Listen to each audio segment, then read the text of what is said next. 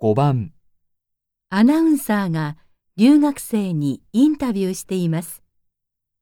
留学生が日本へ来て一番驚いたことは何ですか？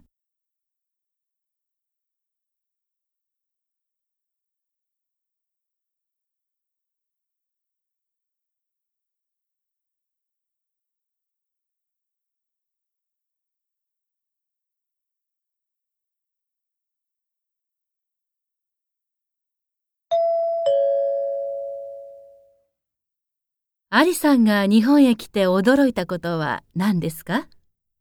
そうですね。店に入った時に店員さんがとても丁寧でびっくりしました。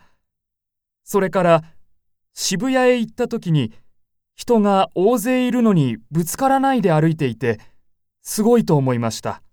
なるほど。でも何よりびっくりしたのはみんな知らない人とは全然話さないことです。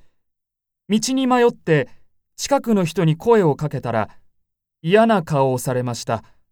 あれはとてもショックでしたね。そうですか。東京は人が多いので危ない人も少なくありません。